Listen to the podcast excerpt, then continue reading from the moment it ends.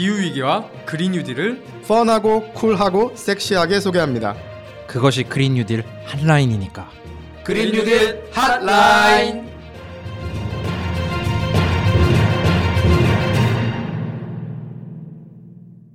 에 대해 한국 정부를 비롯한 각국 정부에서 어떻게 대응하고 있는지 좀 더 깊게 알려드립니다.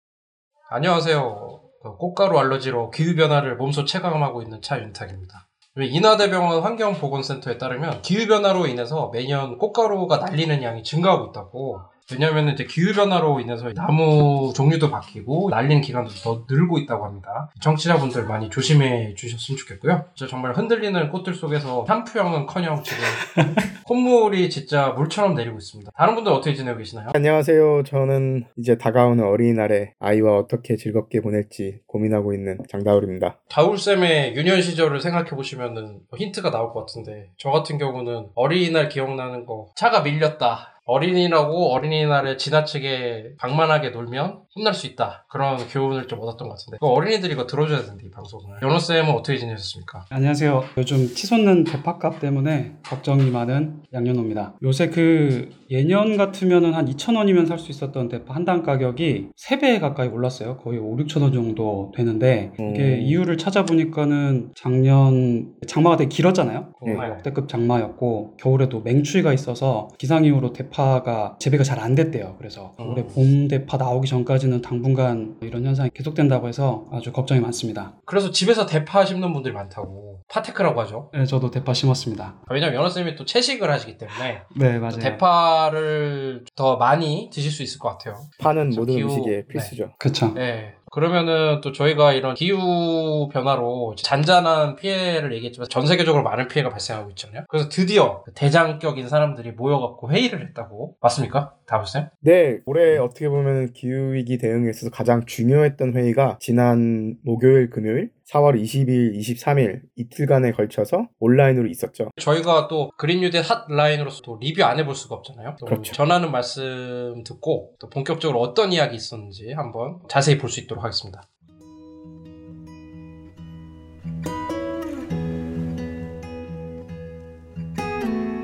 이 방송은 여러분의 소중한 후원으로 만들어집니다.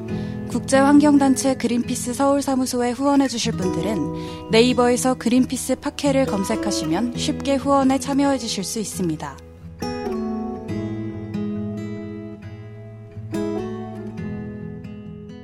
네, 지난주에 기후 정상회의가 열렸다고 합니다. 저도 좀 잘 모르고 있었는데 코로나여가지고 같이 모여서 한 겁니까? 어떻게 된 겁니까? 이현우쌤. 40여 개 정상들이 모여서 화상으로 진행이 됐습니다. 미국 주도로 회의가 진행이 됐었고요. 우리나라는 밤 시간으로 9시 그때부터 진행이 됐었죠. 얼마 전에 보니까 아카데미 요 조연상을 받으러 가시는 이제 윤여정 선생님도 직접 비행기 타고 가고 하는데 이번에는 이제 화상으로 모였네요. 왜 그랬을까요? 뭐 이전 팀 편하라고 그랬을까? 뭐 코로나 상황도 컸을 것 같고요. 네. 그리고 사실 정상회의라는 게 보통 정말 오래전부터 기획이 되는데 이번 회의 같은 경우는 바이든 대통령이 대선 캠페인 시절에 자기가 대통령이 되면 취임 100일 안에 세계 주요국의 정상들을 불러다 놓고 온실가스를 더 많이 줄일 수 있도록 리더십을 보이겠다라고 약속을 했던 공약 사안이거든요. 바이든 정부가 출범하고 나서부터 이제 준비를 했을 테니 사실 정상회의 준비 기간으로는 짧았을 거고 코로나 상황도 있으니까 비대면 온라인 화상회의로 진행했던 것 같습니다. 약간 바이든 바이든의 체면을 그럼 좀 세워준 건가요? 뭐 아니면은 미국과 사이가 안 좋은 국가들도 좀 제법 참여를 한 것 같고 그죠? 네, 뭐 대상이 이제 G20 국가들 그 주요 온실가스 배출국들 뭐 G20이랑 좀 겹치기도 하고 그다음에 온실가스의 영향을 좀 많이 받는 작은 국가들도 좀 포함이 됐었는데 어쨌든 뭐 다른 국가들이 꼭 가야 될 의무가 있었던 건 아니잖아요. 사실 이게 유엔 회의도 그렇죠. 아니고. 근데 바이든 대통령이 취임하고 나서 그동안 미국이 잘못을 많이 해왔으니까 기후변화 막 탈퇴도 하고 제대로 못 하고 있었으니 지금 전 세계에서 온실가스 연간 배출량으로는 미국이 2위잖아요. 근데 누적 배출량으로는 음. 여전히 1위일 거예요. 그러니까 그 인구당 배출량으로 봐도 압도적인. 아 인구당 배출량으로 보면 되게 높죠. 그리고 음. 절대 배출량으로 봐도 누적으로 보면 아마 여전히 미국이 더 많을 거고 현재 연간 배출량으로 보면은 중국이 이제 미국보다 많은데 그래서 우방 국가인 뭐 일본이나 호주, 한국을 포함해서 뭐 우방이 아닌 어떻게 보면 사실 서로 좀 경쟁하고 있는 중국 같은 경우도 과연 회의를 참석하겠느냐 이런 의견도 많았었는데 결국은 시진핑 국가 주석이라든가 푸틴 대통령이라든가 이런 대부분의 국가들이 다 참여를 해서 어떻게 보면은 큰 틀에서 미국의 바이든 대통령이 본인의 리더십을 좀 보일 수 있는 기회로 활용할 수가 있었죠. 화상회의로 진행됐다고 하는데 제가 그래서 유튜브에 한번 찾아봤거든요. 기후 정상회의 영상 뭐 이렇게 찾아보니까 청와대에서 올려준 영상이 있더라고요. 유튜브 라이브가. 그런데 유튜브가 또 광고를 어마어마하게 많이 붙여놔가지고 아 그래요? 볼 때마다 광고 skip을 해야 되는데 그러면 이제 바이든 대통령이 참 자기 공약도 지킬 겸 그리고 또 이제 공약에서 저도 기억나는 게 취임하자마자 뭐 파리 기후 협약에 다시 돌아오겠다 그런 그쵸. 게 있었는데 좀더 다른 지도자들까지 불러가지고 한 또 다른 이유가 있을까요, 연호 쌤? 한마디로 표현하면 climate ambition을 높이라 이런 표현을 쓸 수 있을 것 같아요. climate 어, ambition이라고 하면은 요즘 미디어에서는 뭐 기후 야망 이렇게 표현을 좀 어색하게 하긴 하는데 기후 위기 대응을 위한 어떤 의지나 의욕, 노력을 더 열심히 해야 된다. 음, 그런 차원에서 조금 leading을 네, 했던 좀- 것 같아요. 어린이날 즈음에 많이 들었던 말이죠. Boys be ambitious라고. 네. 좀 야망을 가져라. 막 이런 것처럼 그런 것처럼 기후 변화 관련해서도 지도자들이 좀 더 야망을 가져라. 뭐 이런 그렇죠. 거고. 실제 과학과 국제사회가 요구하는 수준에 맞춰서 현재 가지고 있는 목표를 강화해라. 근데 그 강화에 지금 갭이 너무 크니까 훨씬 더 야심차게 강화해라. 이런 배경이었던 거죠. 그 아까 조금 얘기를 해주셨는데 시진핑 중국 국가주석이랑 뭐 블라드미르 푸틴 러시아 대통령 이분 대통령이 이제 총리인지 자꾸 헷갈린데 그러니까 그리고 저희 이제 문재인 대통령님도 참석하셨고 또 어떤 네. 분들이 또 참석했습니까? 앞에서 두 분께서 말씀하신 것처럼 문재인 대통령, 시진핑 국가주석, 푸틴 대통령, 그리고 일본의 스가 총리, 그리고 캐나다, 프랑스, 독일, 영국, 이탈리아, 스페인, 호주, 터키, 아르헨티나, 브라질, 칠레, 방글라데시 등등등 꽤 많은 정상들이 이 자리에 같이 참석을 했었습니다. 다 외워서 얘기하신 것 같습니다. 대단합니다. 네. 마치 대본을 제가 읽듯이 그러면은 좀 약간 안 그래도 사이가 안 좋은 사람들도 있고 그 다음에 또 이게 화상으로 진행됐잖아요. 또 재밌는 일도 있었을 법한데 약간 또 화상회의 같은 거에 익숙하지 않은 나이대의 지도자도 있었을 것 같고 좀 해프닝 그런 거 없었습니까? 저희도 이제 이게 우리나라 시간으로 22일 날 저녁 9시, 저녁 네. 9시에 이제 시작을 했거든요. 현지 시간으로는 아침 8시. 그래서 저희도 너무나 중요한 회의라서 9시부터 저희 기후에너지 팀 이 전체가 대기하고 있다가 저녁 9시부터 생방송으로 백악관에서 하는 중계를 통해서 보는데 확실히 이렇게 인터넷 중계다 보니까 여러 가지 재밌는 일들이 있었어요. 예를 들면은 말이 끊긴다거나 통역이 나와야 되는데 안 나온다거나 아니면은 그 하울링이라고 하죠. 이렇게 목소리 겹쳐서 나오는. 그래서 한동안은 제일 처음에 해리스 부통령이 처음에 얘기를 길게 했었는데 계속 목소리가 겹쳐갖고 어 너무 듣기 힘든 거예요. 그러다가 이제 중간에 개선이 되기도 했고 한 번은 한 정상이 얘기하는 게 나오지가 않아서 갑자기 순서가 바뀌기도 하고 뭐 이런 일들이 있었고요. 각 국가들이 다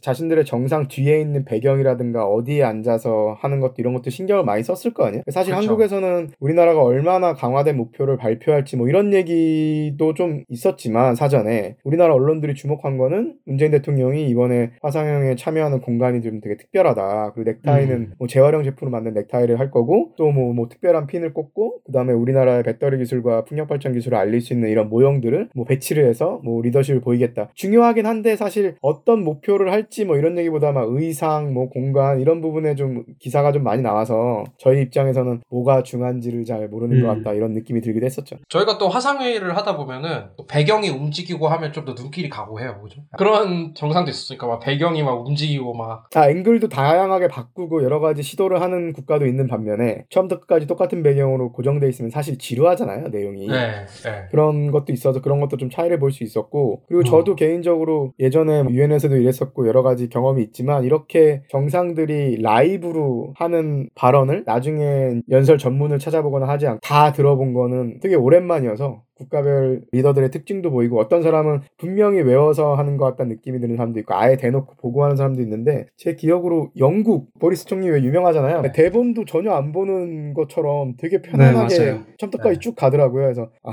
되게 독특하다 음. 예, 그리고 마크롱 대통령이나 뭐 캐나다의 트뤼도 총리는 워낙 또 젊고 스타일리시하게 좀 했었고 인도에 있는 총리 같은 경우에는 또 워낙 또 인도 스타일로 저는 원래 인도를 네. 좋아하기 때문에 좀 약간 spirituality 이런, 이런 정신 세계 이렇게 추상적인 그런 것들도 강조하면서 인도의 라이프 스타일을 강조하는 방식으로 약간 종교 지도자한테 강의듣는 느낌으로 이해하더라고요. 저는 이번 그 정상회의에서 가장 눈길을 끌었던 건 푸틴 대통령이 아니었을까.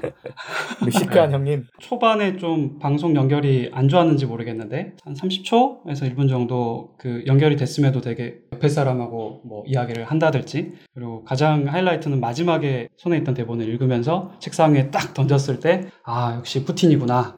쇼맨십과 네.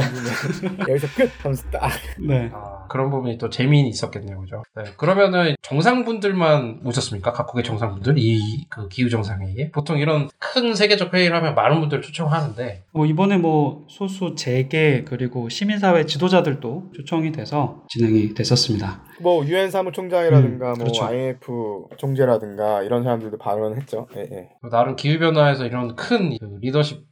회의가 이제 열린다는 게 되게 좋은 점인데 아무래도 요번에 뭔가 이런 회의를 통해서 구체적인 숫자나 이런 게 좀 얘기가 됐습니까? 사실 이번 회의의 뭐 공식적인 주제는 한 네다섯 가지거든요. 네. 기후 금융이라든가 무슨 민간 기업과의 협력이라든가. 사실 이번 회의가 가장 주목을 받았던 거는 NDC라는 NDC가 뭐냐면 2030년까지 각 국가들이 얼만큼의 온실가스를 감축할지에 대한 목표를 NDC라고 하거든요. 그 영어로 뭐의 약자입니까? NDC고 하면은 Nationally Determined Contribution이라고 해서 국가적으로 네. 자발적으로 감축을 약속한 이란 뜻이에요. 감축 약속. 근데 쉽게 얘기하면 2030년까지 얼마나 줄일 건지 국가별로 이제 정해놓은 거를 NDC라고 하는데 그거를 대폭 상향시키겠다는 게 미국의 의도였고 그러다 보니까 과연 지금 여기에 참여하는 국가들이 일부 국가들은 이미 NDC를 작년에 제출한 국가들도 있고 미국이나 중국처럼 NDC를 제출하지 않은 국가들도 있는데 음. 미국은 이번 회의를 통해서 본인들의 2030년 목표를 제시한다고 했고 이미 목표를 제시한 국가들은 또 새로운 목표를 좀 제시하는 국가도 있을 거라는 예측이 됐었고 그래서 거기에 모든 포커스가 맞춰져 있었어요. 근데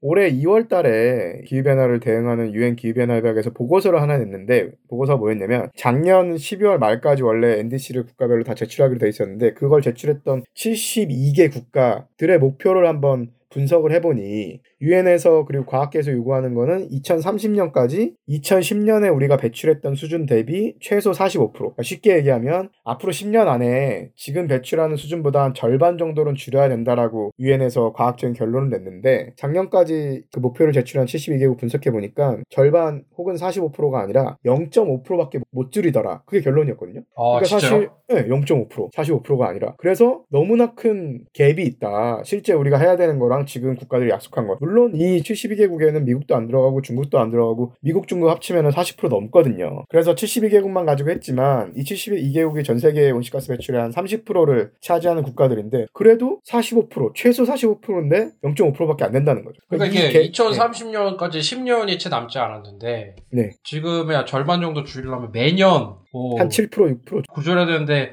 작년에 0.5% 줄였다. 아니요, 아니요. 작년까지 제출한 국가들이 2030년까지 얼마를 줄이겠다는 목표가 있잖아요. 네. 그거를 다 합쳐보니까 45%가 나와야 되는데 0.5%라고. 그러니까 엄청나게 지금 뒤쳐져 있는 거죠. 진짜 이거 문제네 이거 이거 약간 어, 심각한 45% 거죠. 써내라고 했더니 사람들이 0.0몇 퍼센트 써낸 거 아니야 다 그래 합쳐봤더니 그렇죠. 0.5 그렇죠. 그래도 그나마 부족한데 좀 강화했던 국가들은 그나마 욕을 덜 먹었는데 기존에 있었던 목표를 그대로 냈던 국가들. 그 대표적인 국가들이 한국, 일본, 그렇죠. 호주, 뉴질랜드, 뭐 사우디아라비아, 브라질 이런 데들이 욕을 먹었거든요. 숙제할 시간이 부족했던 거 아닐까요? 한국을 좀 마지막으로 defense 하자면 시간은 충분했습니다.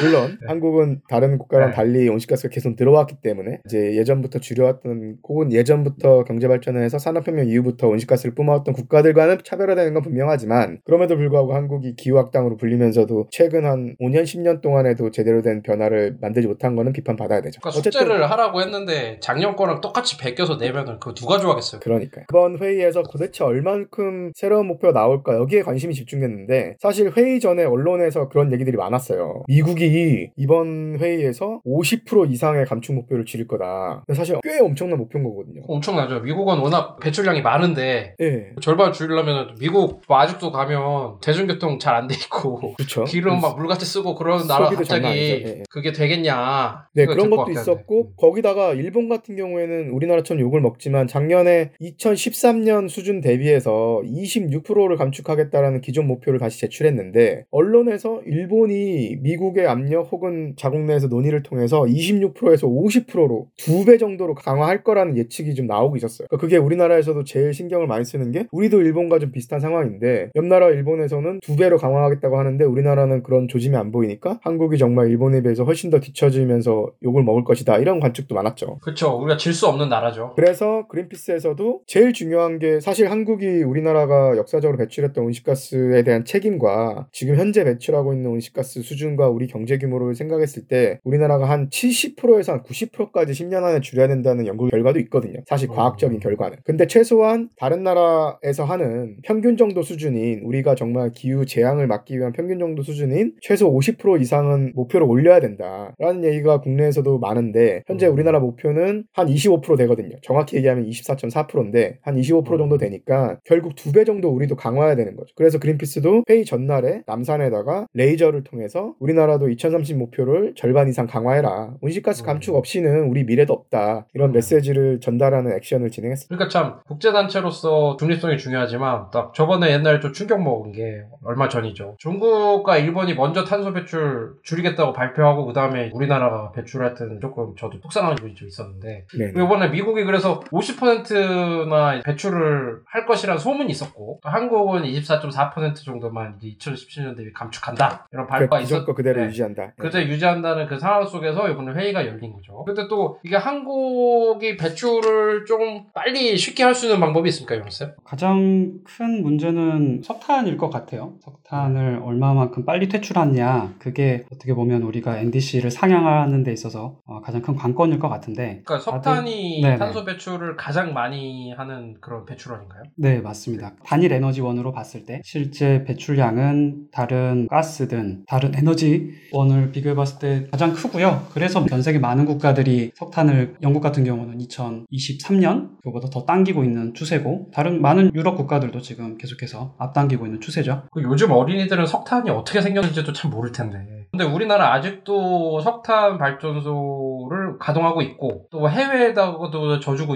있, 다면서요 네, 말씀하신 것처럼 국내에는 물론 문재인 정부가 들어서고 결정된 건 아니지만 이전 정부에서 결정했던 그 신규 석탄 발전소를 7개를 아직까지 건설 중에 있고요. 현재 운영 중인 게 몇 개죠? 60개인가요? 64개 정도 됩니다. 어마어마하네요. 네. 그래서 지금 퇴출하겠다라고 하는 계획들도 사실 지금 보통 평균 수명을 한 30년으로 치는데요. 그 수명들이 닿는 애들을 그냥 퇴출하는 거지 다른 나라 국가들처럼 이거를 당겨가지고 조기 퇴출하겠다는 계획은 전혀 밝히고 있지 않고 지금 말씀드렸던 그 7기가 건설이 되면 이거는 2054년까지 또 가동이 되거든요. 탄소를 계속 배출하겠네요. 그렇죠. 그러면 우리가 2050년 넷째로 하는 게 사실 민망한 그런 상황이 될 수도 있는 노릇입니다. 이런 상황에서 24.4%는 어떻게 약속을 지킬 수 있는 건지도 좀 의문이 들긴 하는데 그래서 미국이 50%를 내놓을 것이다라고 했는데 실제로 어땠습니까? 네, 그 말씀하신 것처럼 이번에 2005년 대비 미국 같은 경우는 50에서 52% 감축하겠다 그렇게 발표를 했고요. 그와 더불어서 미국 모든 부처들이 이런 금융이나 기술에 있어서 그 50에서 52%를 감축하는데 달성하기 위해서 다 같이 모여서 이거를 모범 사례를 만들고 사금융도 이렇게 화석연료 기반의 에너지원에 더 이상 금융 지원을 하지 않도록 종료하도록 그거를 유도하겠다라고 밝히고 있는 상황이면서 이 기후 변화랑 싸우는 게 이런 경제적인 부분들을 포함해서 도덕적 의무라고까지도 이야기를 했어요. 월스트리트 이런 데서도 이제 래리 핑크였나요? 그 블랙 그렇죠. 네, 블랙록의 블랙록. 블랙록인가 블랙스톤인가 이게 투자사 두 개 항상 헷갈리는데 거기서도 이제 아예 이제 석탄에 투자하는 곳에는 투자 안 하겠다. 그렇죠. 그런데 그걸 이제 대통령 입으로 또 다시 얘기한 거네, 그죠? 네, 전에 저희가 바이든 정부 출범하고 나서 실제 중요한 포지션들에 누가 임명됐는지 기후 위기 대응 관련해서 그것도 한번 짚었잖아요. 저희 방송에서. 근데 이번에 실제 미국 같은 경우에 사실 미국도 과학적으로 자신들의 책임을 지려면 60%한 중반대 음. 정도는 해야 된다라는 국제적인 요구도 있긴 한데 그럼에도 불구하고 이번에 2005년 대비해서 절반 이상 한 50에서 52%까지 감축하겠다고 발표한 것은 상당히 리더십을 보였다고 평가받을 수 있는 부분이긴 하죠. 제가 듣기로는 미국이 그 화석 연료에 그 미국에서 석유랑 이런 게 많이 나는데 거기에 이제 정부 보조금이 은근히 많다고 네. 뭐 그런 거 관련해서도 뭐 바이든 미 대통령이 뭐 한마디 할 게 있습니까? 지금 그린피스 포함한 시민사회에서 이제 화석연료에 대한 보조금을 전면 중단해야 된다고 지속적으로 요구를 하고 있고요. 아직 뭐 전면 중단까지 발표하진 않았지만 기본적으로 화석연료에 대한 지원을 줄이겠다는 방향으로 가고 있는 것으로 저는 파악을 하고 있습니다. 바이든 대통령이 공식적으로 금융 지원을 종료하겠다. 또 이런 얘기가 있었던 것 같은데 또 그런 것 같고요. 그 다음에 이제 기후 금융 뭐 이런 얘기하는데 기후 금융 이런 거조차 익숙하지 않은 분들 많거든요. 근데 바이든 미 대통령이 기후 금융 뭐 이런 얘기를 했어요. 코인이나 이런 얘기를 하는데 막 이런 건 얘기를 좀 사람들이 안 해. 아 참. 기후 금융이 뭡니까 이게? 뭐 쉽게 얘기하면은 결국 지금 우리가 자본주의 사회에 살고 있는데 자본주의 사회에서 기업 활동이라는 건 투자와 관련이 돼 있는 거고 그러면은 온실가스 배출을 많이 하는 산업으로 들어가는 돈의 흐름을 줄이거나 막겠다라는 것이 이제 기후 금융이라고 보시면 되고요. 그래서 아까 말씀하신 대로 석탄 관련된 산업이라든가 그다음에 석유라든가 내연기관 산업이라든가 이런 것들 채굴하고 소비하고 사용하고 뭐 이런 전반적인 산업에 있어서 그쪽에 투자되는 돈의 흐름을 줄이고 그 돈을 재생에너지라든가 전기차라든가 기후 위기를 악화시키지 않는 완화시키는 쪽 산업에 투자될 수 있도록 돈의 흐름을 정부가 의도적으로 개입해서 돌리겠다 뭐 이런 추세라고 보시면 될 것 같습니다. 그러니까 이제 저희가 2030년까지 탄소 배출을 막 지금 2017년 대비 절반을 줄이면은 아 이제 자동차도 못 하게 되는 건가. 에너지도 덜 써야 되고 난방도 덜 해야 되겠냐. 뭐 이런 생각하지만은 미 대통령이나 이제 다른 정상들은 보면 이게 하나의 큰 경제적 기회라고 보는 것 같아요, 그죠? 예를 들어서 이제 대중교통을 활성화하기 위해 철도를 깔고 이런 게 또 엄청난 경제적인 이득을 창출하고 그러니까 탄소 배출도 줄이고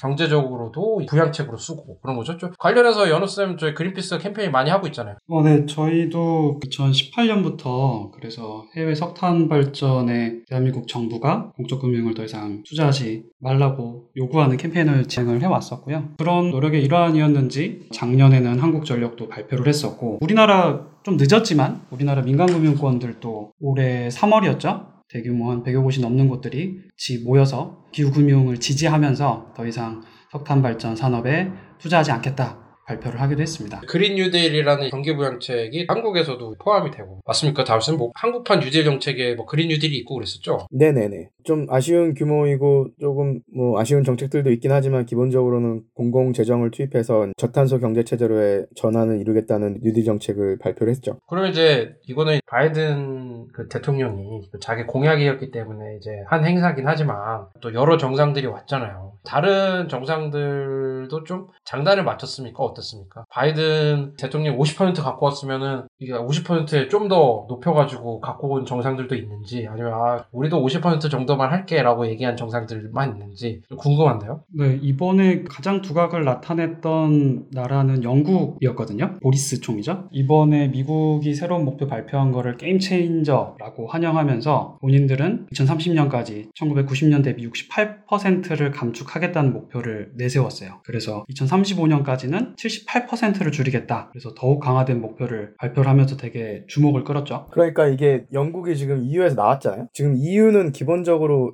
2030년까지 1990년도 대비해서 55% 감축이 EU의 목표거든요. 음. 근데 영국은 이제 EU에서 나왔으니까 자체 목표로 원래 지금 우리가 2030년을 얘기하잖아요. 2030년까지 1990년 대비해서 68% 감축 목표를 원래 가지고 있었어요. 그러니까 사실 애초에 영국은 원래도 되게 높은 목표를 갖고 있었죠. 68%나. 근데 이번에 추가적으로 한 거는 2030년 목표는 자기들이 원래 높은 목표 갖고 있었으니 5년 뒤인 2035년에는 영국은 심지어 78%를 줄이겠다. 거의 80%에 가까운 그거를 이번 회의 전에 이제 영국에서 그런 얘기가 나오면서 회의 와서 발표를 했거든요. 그러니까 사실 2035년에 거의 80% 가까운 목표를 던진 유일한 선진국이 돼버린 거죠. 영국은. 그래서 제가 보면서 정말 브라보 브라보 하면서 왜 영국은 여왕 폐하 만세 영어로 Long live the Queen이라고 하잖아요. 정말 마음속 깊은 곳에서부터 Long live the Queen이 나올 정도로 영국이 이번에 보여 준 거는 정말 엄청난 목표였고 여기에는 영국의 나름 이제 자부심이 있는 게 영국이 지금 해상 풍력 관련해서 엄청나게 발전을 시키고 있거든요. 네. 석탄화력 발전도 정말 짧은 기간 동안에 우리나라처럼 한 30% 넘는 비중을 차지하던 석탄화력 발전을 거의 지금 제로까지 떨어뜨렸어요. 그러면서 해상 풍력 발전을 엄청나게 늘리고 국가 경쟁력을 강화시키고 있죠. 그래서 이런 자부심이 묻어나는 발표인 것 같아서 보면서 내심 부러웠습니다. 그러니까 저도 영국 가본 지가 되게 오래됐는데 거기 뭐 이제 런던에 다니는 택시들도 이제 뭐 전기로 다 바뀌었다 그러고 그 엄청 빨리 움직이고 있는 것 같아요. 보리스 존슨 이 총리가 그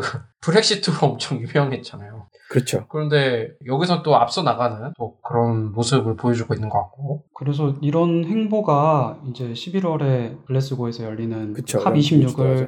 leading하는 어떤 의장국으로서 되게 솔선수범을 보이면서 다른 나라들의 변화도 좀 추동하는 그런 모습이지 않을까. 그래서 저도 상당히 인상 깊었습니다. 영국이 그 탄소제로 관련된 법안도 전 세계에서 제일 먼저로 통과시키고 국가 기후변화위원회가 기후변화법에 관련된 전문적인 자문도 주고 음. 그래서 최근에도 우리나라가 지금 기후위기 대응 관련 기본법을 지금 국회에서 만들고 있는데 영국 사례를 많이 배우려고 해요. 저 얼마 어. 전에 토론회에서도 영국의 탄소중립 법안에 대한 소개와 그게 우리나라에 어떤 식으로 반영돼야 되는 이런 토론회가 있었는데 저희를 버리고 가신 저스틴 쌤이 토론회 토론회 네. 토론자로 나오셔갖고 그린피스 영국 사무소에서도 한번 영국의 이런 경험을 바탕으로 해서 한국이 어떤 부분을 배울 수 있는지 이런 기고를 국내에 하기도 했거든요. 그래서 아, 우리가 맞아요. 네. 이런 기후위기 대응하는 데 있어서 영국의 사례를 좀 적극적으로 참고하는 게 되게 중요할 것 같다는 생각을 이번에 정상회 보면서 다시 한번 하게 네, 됐어요. 맞아요. 어, 저 영어를 발명해가지고 좀 많은 그 한국 분들한테 고통을 또 주겠지만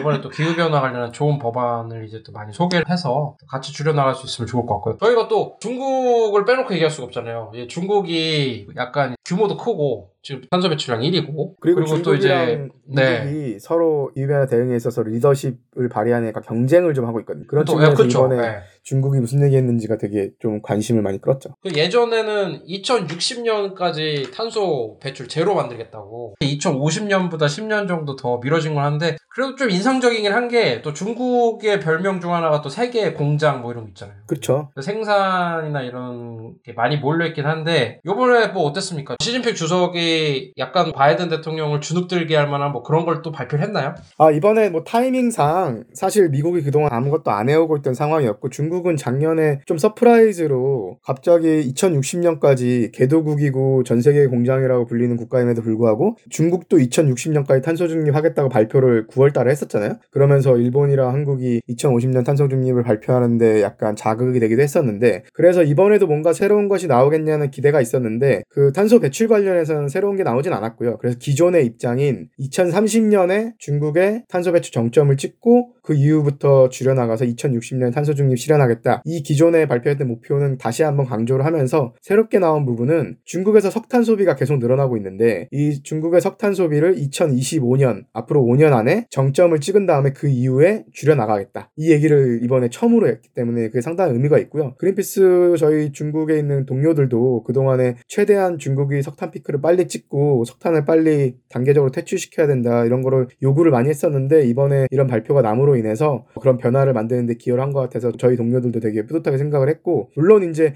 그렇게 해서 2025년에 석탄 소비 피크 정점을 찍는데 그 정점의 절대량이 얼마일 것이냐 그리고 그때 정점을 찍고 줄이기 시작해서 도대체 몇 년도에 석탄을 다 뺄 것이냐 그 다음에 해외에 중국이 엄청나게 석탄을 투자하고 있는데 그거를 언제 중단할 것이냐 이런 얘기들도 나왔으면 좋았을 텐데 그거는 음. 포함되지 않아서 아쉬웠지만 그럼에도 불구하고 중국도 미국의 자극도 받으면서 동시에 기후위기 대응에 있어서 G2 국가 중에 하나로서 좀 리더십을 발휘하려고 하는 노력이 보이는 부분이 분명히 있었죠. 알겠습니다. 지켜봐야 될 것 같고요. 그 다음에 일본은 좀 어땠습니까? 일본 같은 경우는 스가 총리가 참석을 했었죠. 그래서 2013년 대비 2030년까지 온실가스 배출량을 26% 줄이겠다는 기존 목표에서 20%를 더 얹어서 46%까지 줄이겠다. 이렇게 새로운 목표를 발표를 했습니다. 일본은 국제기구나 이런 데서 제시하는 과학적 목표까지 줄이겠다라고 목표를 발표한 거네요. 네, 그렇죠. 그게 사실- 2050년까지 예. 넷제로 달성하겠다. 사실 아까 말씀드린 대로 45%는 평균적으로 최소한 요구되는 수준인데 일본처럼 역사적인 배출량도 많고 지금도 상위 5위 안에 들잖아요. 온실가스 배출량으로. 그런 국가들은 사실 더 줄여야 돼요. 그래서 일본이 기후위기에 대한 책임을 고려하면 사실 한 62% 정도는 음. 줄여야 된다라는 국제적인 분석기관의 권고도 있었는데 이번에 네. 한 50%까지 지를지도 모른다는 얘기가 있었지만 46%로 끝나서 아쉬운 부분은 분명히 있죠. 그럼에도 음. 불구하고 그 기존의 목표를 거의 두 배 조금 안 되게 늘렸다는 거는 분명히 산업 선진국으로서 쉽지 않은 변화인데 일본이 그거를 음. 발표했다는 거는 되게 중요하고 앞으로 일본이 이거를 이행하기 위해서 어떤 정책들을 피는지가 비슷한 산업 선진국의 한국 입장에서는 정말 중요할 것 같아서 우리나라가 자극도 받으면서 좀 배워야 되지 않을까 싶습니다. 보니까 또 그런 생각이 드네요. 영국처럼 이제 산업혁명의 국가, 이렇게 오래 산업 이런 거를 유지했던 데는 아까 보니까 2030년까지 68% 줄이겠다고 했는데 일본이 46% 얘기한 게 또 그런 부분에서 좀 아쉬운 면이 있다. 그럴 것 같고요. 저희가 또 한국이 점점 중요해지지만 한국은 뒷부분에 좀 더 들으시라고. 그래서 잠깐 프랑스 한번 갔다 왔어요. 저 프랑스 관련된 소식이 좀 잘 국제면에 잘 못 본 것 같아요. 근데 프랑스도 강대국이고 영국과 경쟁 관계인데 영국이 좀 세게 나왔단 말이죠. 프랑스는 과연 몇 퍼센트 써냈는지 궁금합니다. 프랑스 같은 경우는 지금 뒤에서 영국만큼은 아니지만 열심히 노력은 하고 있는 움직임은 보이고 있어요. 그래서 프랑스, 독일, 중국 3국 간의 기후변화 정상회의를 하겠다라고 언급하면서 왜, 왜 갑자기 프랑스, 독일, 중국이죠? 프랑스, 독일, 영국도 아니고 아 좀 그런데 그 4월 20일 회의 전에 메르켈이랑 프랑스의 마크롱이랑 시진핑이랑 아마 그 전에 정상회의를 한번 가졌을 거예요. 기후변화 주제로. 그 네. 얘기 한 걸 거예요. 그 얘기. 네, 나름 네. 바이든이 회의하기 네. 전에 유럽이 이번에 딱히 자기네 역할이 없으니까 유럽의 리더격이라고 하는 메르켈이랑 마크롱이 중국한테 기후변화 대응 좀 열심히 하자 이런 거 아, 꼬시려고 예, 네. 했던 정상회의로 알고 있어요. 아 EU의 대표 국가가 두 군데니까. 또 이제 뭔가 프랑스는 좀 어떻습니까? 아까 영국은 해상 풍력 이런 데서 좀 앞서 나간다고 하는데 또 프랑스가 기술이 괜찮은 게 많잖아요. 네, 뭐, 맞아요. 어떻습니까? 프랑스는 아쉽게 구체적인 수치는 제시는 하지 않았어요. 다만 태양광이나 배터리 분야에서 혁신적인 기술을 협력을 통해서 좀 더 신속하게 도전 과제에 다가가야 된다. 그래서 향후 몇 달간 유럽 행동의 어, 핵심이 될 거라고 그렇게 보았습니다. 그리고 금융 시스템에 대해서도 발언을 했는데요. 프랑스가 기후에 대한 재정 문제를 해결하기 위해서 향후 몇 달 동안 모든 책임을 떠맡을 거다. 이렇게 이야기하기도 했습니다. 제가 좀 마크롱 대통령 발언은 좀 잘 모르겠는데요. 그러니까 약간 프랑스의 자존심을 보여준 거 아닐까. 구체적인 얘기는 없지만. 음, 그러니까 좀 별거 없어요. 맞아. 딱. 그거야. 그러니까 없어요. 약간 지금 기술도 약간 밀리는 것 같고. 맞아. 좀 그런 것 같아요. 또 약간 또 재정 문제 얘기하는 거 보니까 원래 EU에서 펀딩을 많이 하는 국가일 거 아니에요. 프랑스가. 그러니까 앞으로 펀딩 많이 하겠다 그 얘기인 것 같고 조금 영국이랑 미국에 비해서 좀 많이 약한 것 같네요. 별거 없다라는 좀 말이 맞는 것 같고. 자 이제 또 그러면은 개발도상국 이야기도 좀 들어봐야 될 것 같은데 개도국 같은 경우는 탄소 배출을 지금까지 좀 많이 안 해왔지만 산업 발전이나 또 인구가 많은 이제 인도 같은 데는 그래도 탄소 배출량이 만만치 않을 것 같은데 안에서 운송 수단 뭐 에너지 이런 걸 계속 쓸 수밖에 없잖아요. 음. 또 어떤 얘기 좀 하셨습니까? 또 개도국의 입장을 좀 대변했겠죠. 우리는 배출도 좀 적게 했는데 억울하다 뭐 이런 입장이었는지. 네네. 모디 총리는 지금 현재 코로나 팬데믹 상황을 기후 변화의 위협하고 연관을 지으면서 이야기를 했고요. 그리고 구체적인 조치가 필요하고 인도도 나름 열심히 하고 있다. 그런 얘기를 했습니다. 그 일환으로서 2030년까지 450기가와트의 재생에너지 목표를 달성할 예정이다라고 이야기했고, 그리고 인도 1인당 탄소 발자국이 세계 평균보다 60% 낮다라고 알렸는데, 인도 총리는 이렇게 숫자를 얘기하잖아. 근데 아까 프랑스는 프랑스는 뭐가 없어 이렇게 얘기를 하니까 좋네요. 아무튼 네. 그 60%를 낮다라고 하는데 배경에는 네. 인도 사람들의 전통적인 생활 방식이 있다. 그런 생활 습관이 중요하다. 기후 행동에 있어서. 이렇게 또 해석을 재밌게 하기도 했습니다. 또 이제 총리가 또 나와가지고 우리 국가에는 좀 극빈층이 좀 있다 이렇게 얘기할 수는 없으니까 약간 전통적인 생활 방식 이렇게 얘기한 거 하고 그쵸. 근데 이제 이 맥락을 좀 보면은 그 시진핑 주석도 이번에 얘기를 하면서 공통의 그러나 차별화된 책임 원칙을 강조를 했는데 이게 영어로는 Common but Differentiated Responsibility인데 이게 그 기후변화 협약이 만들어진 1992 년도에 UN 환경에 관련된 회의가 브라질 리우에서 있었는데 거기서 음. 만들어진 원칙인데 이게 뭐냐면 아까도 윤- 윤탁선도 얘기했지만 기본적으로 선진국들이 그동안 온갖 환경 파괴랑 이런 안 좋은 물질들 다 배출해 왔는데 갑자기 똑같이 줄이자고 하면 안 되잖아요. 동시에 억울하죠. 개도국 입장에서 그쵸. 억울하죠. 네. 예를 들면은 1인당 탄소 배출량을 보면은 2019년 기준으로 전 세계 평균이 한 5톤 정도 돼요. 전 세계적으로 사람 한 명당 1년에 5톤 정도의 이산화탄소를 배출하는 거죠. 근데 음. 우리나라 같은 경우에 한 12톤 정도 돼요. 음. 음. 그러니까 우리는 전 세계 평균의 두 배가 넘고 미국이 한 16톤 정도 돼요. 근데 뭐 영국 같은 경우는 6톤.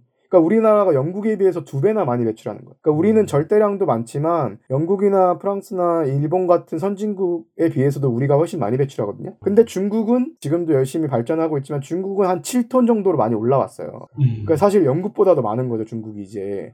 그러니까 어. 중국은 인구 규모도 많고 1인당 매출량도 많이 올라와서 사실 더 큰 책임을 져야 되는데 인도 같은 경우에는 1인당 2톤밖에 안 돼요. 아. 그러니까 우리나라의 한 6분의 1? 그러니까 인도는 인구가 많아서 절대량은 전 세계 지금 3위죠, 인도가. 아마 첫 번째가 그 중국, 그 다음이 미국, 세 번째가 인도, 네 번째가 러시아, 다섯 번째가 일본 이런 식으로 가는데 인도도 전 세계에서 세 번째로 온실가스를 많이 배출하지만 1인당 매출량은 우리나라로 따지면 6분의 1밖에 안 된단 말이에요. 그러니까 인도는 이제 똑같이 줄이자고 하면 억울한 거죠. 음, 그런 측면이 분명히 있죠. 그럴 수 있을 것 같고. 자, 이제 방송의 하이라이트죠. K 탄소 중립. 네.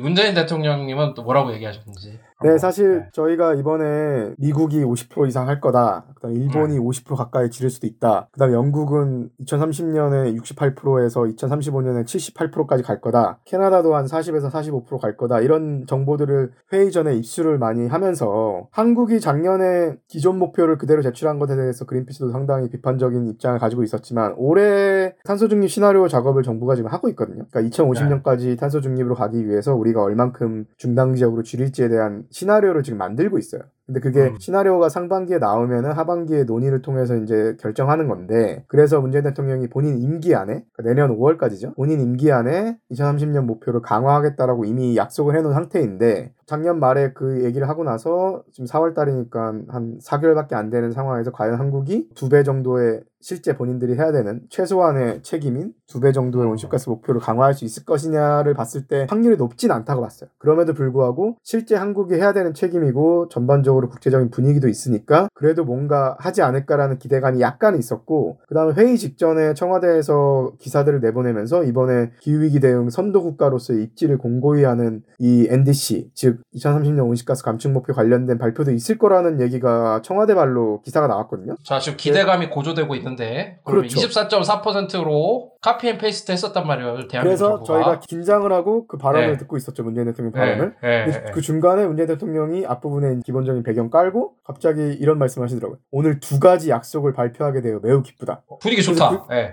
그 순간 이제 저희가 어 기대가 생기는 거죠. 사실 두 가지 중에 한 가지가 뭔지는 예상을 하고 있었어요. 왜냐하면 언론에 나왔고 아까 연호 쌤이 얘기했던 우리나라가 중국이랑 일본과 같이 전 세계 개도국에 석탄 발전 투자를 가장 많이 하는 국가들 그 석탄 투자 악당 세 나라 중에 한 나라거든요. 그래서 그린피스 서울 사무소도 얼마나 오랫동안 캠페인 했습니까? 그쵸. 저도 이걸. 계속하면서 기후위기 대응한다는 네. 건 말이 안 되는 거죠. 최소한 민간 회사들까지 통제할 수는 없지만 우리나라의 공적 금융기관들, 산업은행이라든가 수출은행이라든가 한국무역보험공 사라든가 이런 공적 금융기관들이 해외 석탄 산업에 투자하는 거는 이제는 선진국으로서 하면 안 되는 거다. 그죠. 그것도 국민 세금이 다 이렇게 가는 건데. 그렇죠. 그리고 실제로 돈을 까먹을 수도 있고요. 기후변화도 그렇죠. 악화시키고 석탄 자초자산에 발전소가 뭐 거니까. 수익이 안 난다면서요. 계속 마이너스라면서요. 근데 그거를 공적 금융기관의 해외 신규 석탄 투자 중단을 이번에 발표할 거라는 얘기가 언론에 나왔었어요. 네. 그래서 그거 하나는 나오겠지 하는데 두 가지 약속을 발표하게 된다고 하니까 기대를 했죠. 그래서 석탄 발악 발전소 해외 짓는 거에는 공적인 금융 안 하겠다. 그거 얘기하셨고 대통령 님. 예, 발표했죠. 예.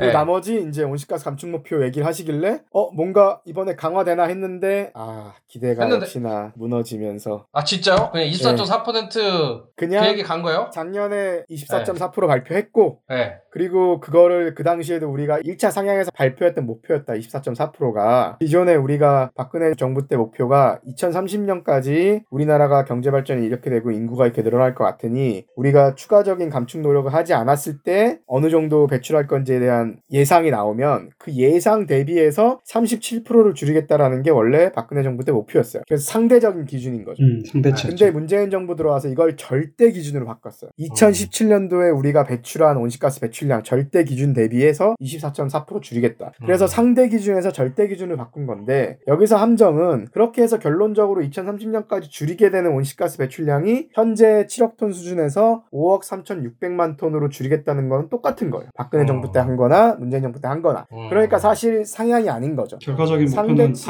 절대치로만. 바뀐 거고 네. 올린 게 아닌데 자꾸 상향이라고 얘기하니까 이 부분은 아... 부적절하다. 그린피스와 환경 시민단체들에서 봤을 때는 말장난이다. 그렇죠. 정말 아. 말장난이에요. 이거는 아. 비판을 해야 된다고 저는 생각해요. 그 다음에 원래 뭐라고 했냐면 임기 내, 그러니까 내년 네. 5월까지죠. 상향하겠다고 했는데 이번에 임기 내가 아니라 조금 더 당겨서 올해 안에 하겠다. 네, 그게 하겠다. 이제 새로운 약속이라는 거죠. 그러니까 아, 새로운 상향아- 약속은 네. 맞는데 네. 임기 내에 줄이겠다는 걸 올해 안에 줄이겠다 정도. 근데 얼마나 발표할지도 모르고. 24.4%보다는 좀 괜찮은 숫자를 써서 내겠다. 그렇죠. 근데 그게 얼마가 될지 도 될지도 모르는 거고 그래서 그린피스에서 논평을 내면서 이렇게 표현을 했어요. 우리는 기후위기 음. 대응을 위한 이런 달리기에서 기어가고 있는데 다른 나라는 이미 앞서서 걸어가고 있었던 거죠. 우리보다 앞서서 어. 걸어가고 있는데 이제 앞서서 걸어가고 있던 국가들이 이제 자기들은 달릴 거야. 달리지 어. 않으면은 우리가 이 기후위기를 막을 수 없어라고 약속하고 있는 마당에 우리는 걷겠다는 것도 아니고 달리겠다는 것도 아니고 올해 안에 우리가 걸을지 달릴지를 발표하겠다 정도가 새로운 약속이라고 하니 어. 실망을 할 수밖에 없죠. 좀 이제 실망할 수 있었던 부분인데 네. 진짜 기후 위기 막기 위한 시간이 부족하지만 또 이제 대통령님이 올해 안에 목표를 낸다고 하시니까 정말 네. 나중에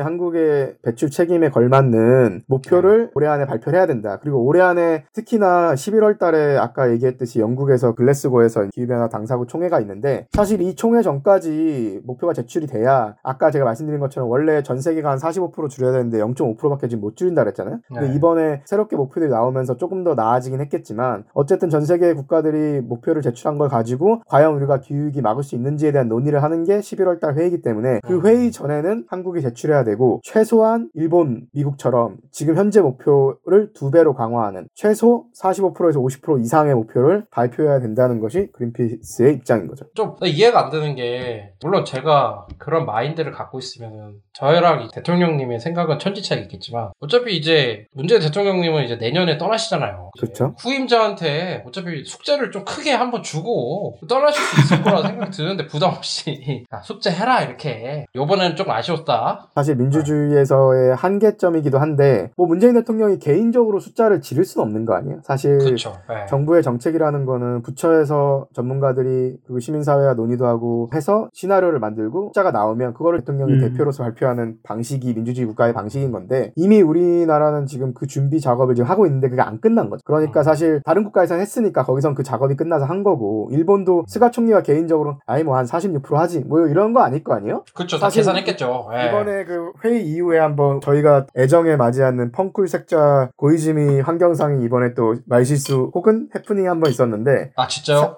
네, 사진- 진짜 예. 46%가 팬이에요, 팬. 도대체 어떻게 나온 거라고 이제 기자가 질문하니까 아 진짜 기대된다. 음. 고이즈미 환경상이 아 46%의 실루엣이 보여갖고 46%로 했다 이렇게 얘기했거든요. 아 역시 꿈에서 보셨나 뿐이 봐요. 아니야. 네. 그러니까 사실 뭐 고이즈미 환경상이 그 숫자를 정해지도 않았겠죠. 근데 궁금하신 이제 분들은 이제 이 방송 들으다가 그 고이즈미 신지로 어록 검색해 보시면은 저희가 왜 이런 발언인지 아실 수 있을 것 같습니다. 그래서 또 구설수에 네. 올랐는데 어쨌든 그럼에도 불구하고 다른 국가들이 이렇게 앞서 나가는 데 있어서 한국이 준비가 안 돼 있고 기존 계획대로 이제 나아가고 있다 하더라도 좀 강화된 목표를 발표하지 않은 것은 분명 아쉬운 점이긴 하지만 네. 우리 정부가 애초에 세웠던 목표대로 올해 안에 시나리오 작업 끝나고 발표한다고 했으니까 그때는 기후위기의 심각성을 반영하는 목표가 발표가 되어야 한국이 우리의 책임을 다하는 거고 그게 또 다음 정부로도 입법화돼서 연결될 수 있는 그런 법 체계도 갖추는 게 중요할 것 같습니다. 네, 아, 오늘 또 이제 주요 정상분들이 기후 위기를 막기 위한 약속, 국가별 기여도를 몇 퍼센트로 할지, 앞으로 어떻게 나갈지 얘기를 좀 들어봤는데요. 저희 그러면 전하는 말씀 듣고 각자 어떻게 생각하시는지 이번 회의에 대해서 평가를 하고 마무리할 수 있도록 하겠습니다.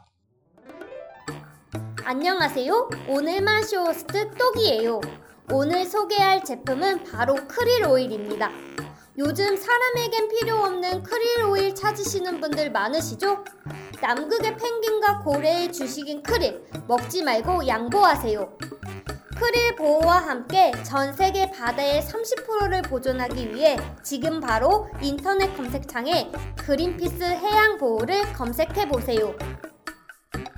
네, 오늘 기후 정상회의 좀 어떠셨습니까? 다울쌤, 저희가 여기서 어떤 의미를 찾을 수 있을까요? 일단은 전 세계에서 가장 큰 경제 규모를 가지고 있는 미국에서 새로운 대통령이 기후 위기 대응에 관련해서 드라이브를 거는 회의를 직접 리더십을 가지고 했었고 거기서 나름 상당히 진전된 목표를 발표를 했고 그래서 지금 전반적으로 보면은 이제 영국이라든가 유럽의 한 27개국이라든가 미국이라든가 이런 것들은 분명히 1.5도 목표에 어느 정도 부합하는 그런 목표를 가진 국가들이 됐고 그 다음에 캐나다라 든가 일본이라든가 중국이라든가 이런 곳들도 좀 강화된 목표를 발표하면서 어느 정도 G20 국가 안에서의 책임을 다하는 국가가 됐고 우리나라는 앞으로 잘하겠다고 하는데 사실 어떻게 잘할지를 모르는 상황에서 좀 아쉬운 부분이 분명히 있고요. 그 다음에 앞으로 잘하겠다라는 말까지도 안 했던 호주라든가 뭐 브라질, 멕시코, 러시아 이런 국가들도 이제 본인들의 책임을 다하지 않고 있는 거죠. 그런 이거- 분들은 정상이 참여했는데 발언은 안 했어요? 발언을 했는데 사실 목표 얘기도 안 한 거죠. 그러니까 우리나라는 최소한 올해 안에 하겠다 얘기했는데 그조차도 안 한 이제 양상들이 있었던 거죠. 그래서 기후변화 분석 평가기관 중에 하나인 기후행동 추적이라는 곳에서 이번에 기후정상회의의 결과를 분석한 내용을 보면은 여전히 우리가 맞춰야 되는 1.5도 목표를 위해서 2030년까지 전 세계가 줄여야 되는 목표치에 비해서는 여전히 부족하긴 하나 기존 대비해서 이번에 발표로 인해서 갭이 한 12에서 14% 정도 줄어들었다. 그게 한 260억 톤에서 한 370억 톤 추가적으로 줄이는 효과가 있었다는 얘기거든요. 그러니까 상당히 진전된 효과였고 이번에 가장 리더십을 보여줬던 국가는 영국, 유럽, 그다음에 일본, 미국, 음. 이었다. 그리고 중국도 나쁘지 아. 않았다. 그게 이제 네. 결론이었거든요. 그래서 그런 측면에서 한국이 참 아까도 얘기했지만 조금 더 빠른 대응, 기후위기 대응을 위해서 좀 리더십을 발휘하는 방향으로 음. 나아갔으면 하고 저희 그린피스도 그 방향으로 우리가 우리 사회가 나아갈 수 있도록 더 노력을 할 예정입니다. 연호 쌤은 좀 어떠세요? 연호 쌤은 지금 담당하고 계신 그 해외 석탄 투자 중단 그 캠페인과 관련해서 대통령님이 발언하셨기 때문에 좀 기분이 남다르셨을 것 같은데. 엄청난 성과죠. 그 부분은 저희도 자랑스러워야 될 것 같은데 여돈쌤 네. 어떻게 느끼시나요 개인적으로? 근데 저도 이번에 그 문재인 대통령의 발언을 보면서 좀 양가적인 감정이 많이 들었어요. 말씀하신 것처럼 저희가 2018년부터 해외 석탄 투자 중단 캠페인을 해왔는데 이렇게 또 성과가 날 수 있었던 거는 함께 해주신 시민분들이 같이 목소리를 내주신 결과라고 생각이 되고요. 근데 참 안타까운 거죠. 여전히 NDC에 대한 목표가 구체적으로 밝혀지지 않고 국내 석탄 발전소도 계속 지어지고 있는 상황들 그리고 기존의 석탄 발전소도 언제 폐쇄할지 아직 뚜렷하게 보이지 않고 있는 점들이 많이 아쉬운 측면이 있어서 제가 듣기로는 6월 정도 되면 은 아까 다울쌤께서도 말씀하셨던 정부의 어떤 그런 시나리오가 용역 작업이 1차적으로는 끝나는 걸로 알고 있어요. 그래서 그 내용이 과연 얼마만큼 우리가 미국이 주문했던 앰비셔스한 목표치를 내놓을 수 있을지 조금 주목이 되고 한국 정부가 좀 더 진전되고 노력해서 대파 가격이 안정화될 수 있도록 노력해 주셨으면 좋을 것 같습니다. 저는 아까도 말씀드렸지만 그 고이즈미 신지로 이 일본 환경상보다 이 방송을 재밌게 하는 게 목표거든요. 그 쉽지가 않은데 너무 높은 목표. 네 그분이 또 요번에 실루엣이 보인다라는 이런 또 명언을 남기셨는데 저도 약간 이제 그분의 말투를 좀 패러디해서 얘기하면 또 그분이 그런 식으로 얘기하거든요. 하겠습니다. 약속이니까. 뭐, 뭐 이런 식으로. 흑백은 검정색과 흰색입니다. 이런 건데 저도 이번 회의가 좀 아쉬움이 있기 때문에 기후 정상 회의를 하기 위해 정상들이 회의에 모였습니다. 이 정도로 아주 당연하다. 이 회의가. 하지만은 좀 아쉬운 점이 있다. 이런 식으로 저는 평가를 하고 싶습니다. 네, 오늘 또 기후 정상회의를 리뷰하는 또 팟캐스트 저희가 아마 유일할 거예요. 오늘 또 방송 함께 해주셔서 정말 감사합니다. 감사합니다. 고맙습니다.